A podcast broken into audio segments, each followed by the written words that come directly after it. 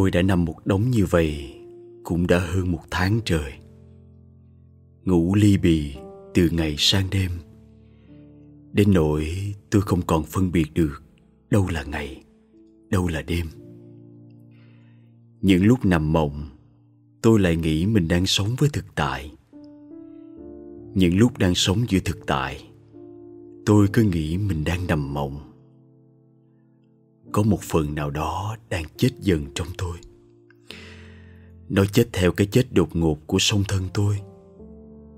Nó chết theo con đường lý tưởng đang lụi tàn trong tôi. Tôi biết mình đang rơi và tôi cứ để nó rơi tự do, mà không cố gắng bấu víu vào bất cứ thứ gì. Mà có thứ gì để tôi tin tưởng mà bấu víu chứ? Tất cả chỉ là trò lừa đảo giả tạo. Những giáo lý cao siêu mà tôi đã bỏ ra 7-8 năm trời để cố gắng nhồi nhét vào đầu mình. Giờ nó như chẳng có can hệ gì với vết thương sâu hắm trong tôi.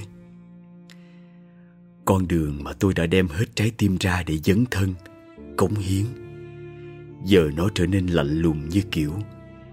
Bạn bị loại rồi Vì bạn đã không hồi đủ căn duyên tôi hận mình, hận cả đức tin. Nên tôi không thèm cầu cứu ai. Cứ để mình rơi, để xem tận đáy của khổ đau là gì. Bởi cái đau bây giờ cũng sắp đủ lấy mạng tôi rồi.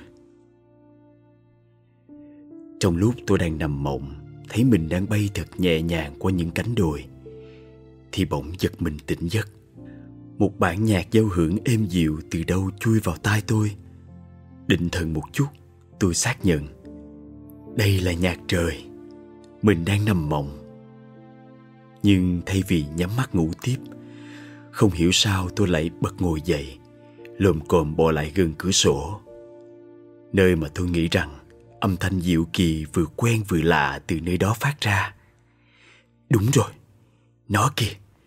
Một con chim mẹ đang dạy bốn con chim non nhảy nhót chuyền cành ca hót. Chúng trông ảo diệu làm sao? Làm sao chúng có thể bay lên bay xuống một cách điệu nghệ như vậy? Làm sao chúng có thể thưởng thức vũ điệu của mình một cách tròn vẹn như vậy? Làm sao chúng có thể hót vô tư bất tận như vậy? Tôi không sao rời mắt, cứ như đang xem một vở nhạc kịch trên sân khấu Broadway. Tôi như chưa bao giờ được nhìn thấy đàn chim bay lượn và ca hót. Tôi bắt đầu tỉnh, bắt đầu kết nối với thực tại, bắt đầu nhận ra mình đang hiện hữu cùng với vạn vật.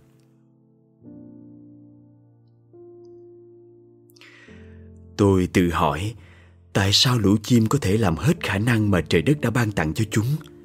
Còn mình, sao lại chấp nhận sự giới hạn như vậy? Mình không thể bay, nhưng mình có thể đi mà. Vậy thì mình hãy đi như một diễn viên trên sân khấu cẩn trọng trong từng bước chân, nhưng phải thật hồn nhiên và tự do. Đi để biết mình là con người và đang còn sống. Thế là ngay buổi sáng hôm đó, tôi đã đặt xuống chiếc cầu thang gỗ ọp ẹp những bước chân đầu tiên thật đỉnh đạt, thật uy nghiêm và cũng thật nhẹ nhàng, thoải mái. Thích quá! Tôi bước luôn ra sân, rồi tiếp tục đi lên ngọn đồi gần đó tôi cứ đi mà không cần biết đi đâu, không cần tới đâu. Tôi đi suốt buổi chiều, đi luôn cả ban đêm với ánh trăng tà. Như có mặt để đồng hành, dõi bước theo tôi. Những ngày sau đó, mỗi sáng thức dậy là tôi lại thèm được đi. Tôi cố gắng tận dụng mọi ngõ đường, dù là vào nhà vệ sinh hay bước xuống cầu thang, đặt xuống những bước chân mà tôi gọi là bước chân huyền thoại. Bước chân huyền thoại đối với nhiều người có thể là những chặng đường đáng nhớ đã làm nên giá trị lợi ích cho xã hội, làm nên lịch sử. Với tôi, nó chỉ đơn giản là những bước chân theo nghĩa đen, hết sức bình thường, nhưng nó đã hồi sinh tôi. Càng đi, tôi lại có khuynh hướng đi chậm hơn. Vì như vậy tôi thấy dễ cảm nhận bước chân và mọi thứ xung quanh hơn. Có lúc tôi dừng lại ở một nơi nào đó thật lâu, cả nửa giờ mà không cần phải đi. Hóa ra, tôi chỉ muốn làm sao để đưa tâm mình trở về với thực tại làm sao để neo nó lại mà đừng nghĩ suy hay lo lắng gì nữa làm sao để sống trọn vẹn nhất với từng giây phút trôi qua hóa ra tôi ham sống khát khao được sống đến mức như vậy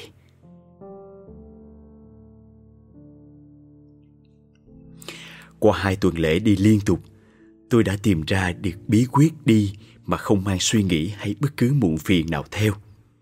Đầu tiên, tôi cố gắng đi chậm, bước nào ra bước đó, và cứ chú tâm vào từng khoảnh khắc của sự dịch chuyển hay dừng lại của bước chân. Sau đó, tôi đã có thể kết hợp vừa bước đi vừa thả lỏng. Cuối cùng, tôi đã có thể quan sát được tâm ý của mình diễn ra như thế nào trong mỗi bước đi và bước chân bây giờ chỉ là phương tiện để giúp tôi xây dựng hai tố chất rất quan trọng của thiền. Đó là định và niệm, mà phải đến tận một năm sau tôi mới biết. Cũng may, nhờ biết trễ, nhờ không bị ảnh hưởng bởi kinh nghiệm những bậc thầy thực hành thành công trước, mà tôi đã tự tìm ra được bước chân huyền thoại của riêng mình. Có lẽ khi một kẻ ý thức mình đang bị trôi dạt giữa đại dương mênh mông và khi may mắn bắt được chiếc phao cứu hộ thì họ mới quyết lòng bám chặt vào đó cho tới cùng. Dù học kinh điển rất nhiều, nhưng thật không ngờ, con đường thoát khổ lại nằm trong chính mình. Qua tới tuần lễ thứ ba, tôi không còn cảm giác mình đang đi nữa. Tôi không cố gắng đi chậm, nhưng tôi lại bước chậm một cách rất tự nhiên. Đơn giản vì tôi không có mục đích nào trong khi đi cả. Ngay cả việc leo hái trái đậu rồng đi lấy cây chổi quét sân lên gác thắp nén hương. Tôi cũng không xem đó là mục đích chính. Tôi khám phá được cách mình làm những việc đó mới là quan trọng. Tôi chợt nhớ đến một câu chuyện thiền. Có một vị thầy tu được hỏi rằng trước khi đi tu, thầy thường làm công việc gì? Và sau khi đi tu, thầy thường làm công việc gì? Vị thầy trẻ ấy hoan hỷ trả lời, công việc chính là vẫn chẻ củi. Người hỏi kia cười bảo như vậy có khác gì nhau đâu. Vị thầy trẻ giải thích, trước khi đi tu, tôi trẻ củi mà tôi không biết mình trẻ củi. Lo nghĩ nhiều lắm. Giờ đi tu rồi, tôi trẻ củi và chỉ biết mình đang trẻ củi mà thôi. Vậy là kinh điển đã gieo vào lòng tôi. Tới bây giờ, nó mới có đất sống, mới được nuôi lớn. Tôi nắm chắc phương thức sống chỉ biết phút giây này hay sống trọn vẹn phút giây này, nên đã dám gạt phăng hết mọi lo toan về tương lai hay những nỗi buồn tràn về từ quá khứ.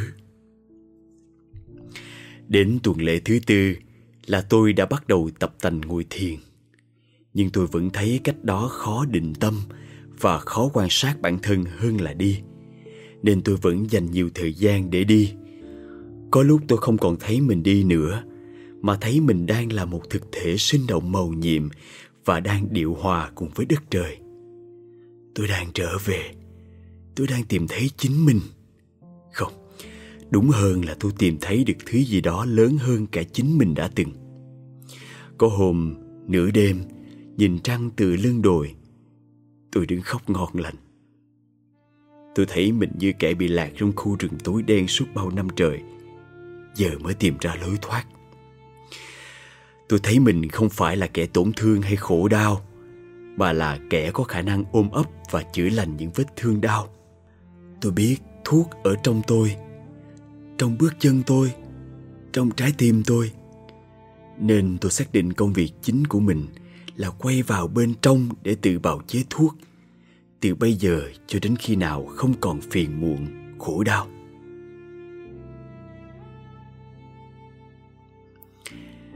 Thỉnh thoảng. Tôi vẫn nhớ đến sông thân nhưng bây giờ, tôi đã có thể mỉm cười nói lời xin chào và tạm biệt nỗi nhớ ấy. Tôi tự nhắc mình, song thân luôn có mặt trong từng tế bào và hơi thở của mình. Nếu mình an ổn và hạnh phúc, thì song thân cũng sẽ được thừa hưởng. Nên từ đó về sau, tôi thường bỏ ra hàng giờ để chế tác những bước chân thông dong. Nhưng không phải cho tôi, mà là cho song thân tôi sau này tôi lại có cơ duyên được bước đi nhiều nơi trên thế giới được giúp đỡ nhiều người bớt khổ bằng chính kinh nghiệm thoát khổ của mình tôi vẫn luôn giữ vững bước chân huyền thoại và hướng dẫn mọi người cùng đi. Lần nọ, có một bé gái 7 tuổi nắm tay tôi và hỏi Tại sao mình phải bước đi chậm như em bé vậy? Tôi trả lời rằng Người lớn có khi cũng tập làm bé thơ Thì mới có thể tiếp tục lớn lên và lớn mãi.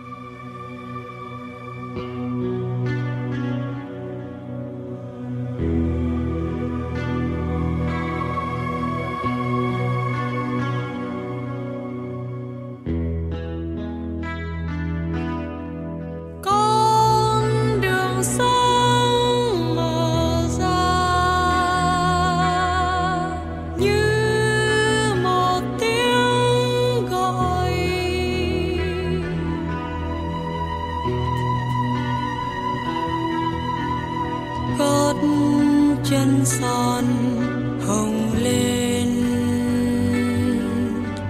Dẫn em đi về anh trời dẫn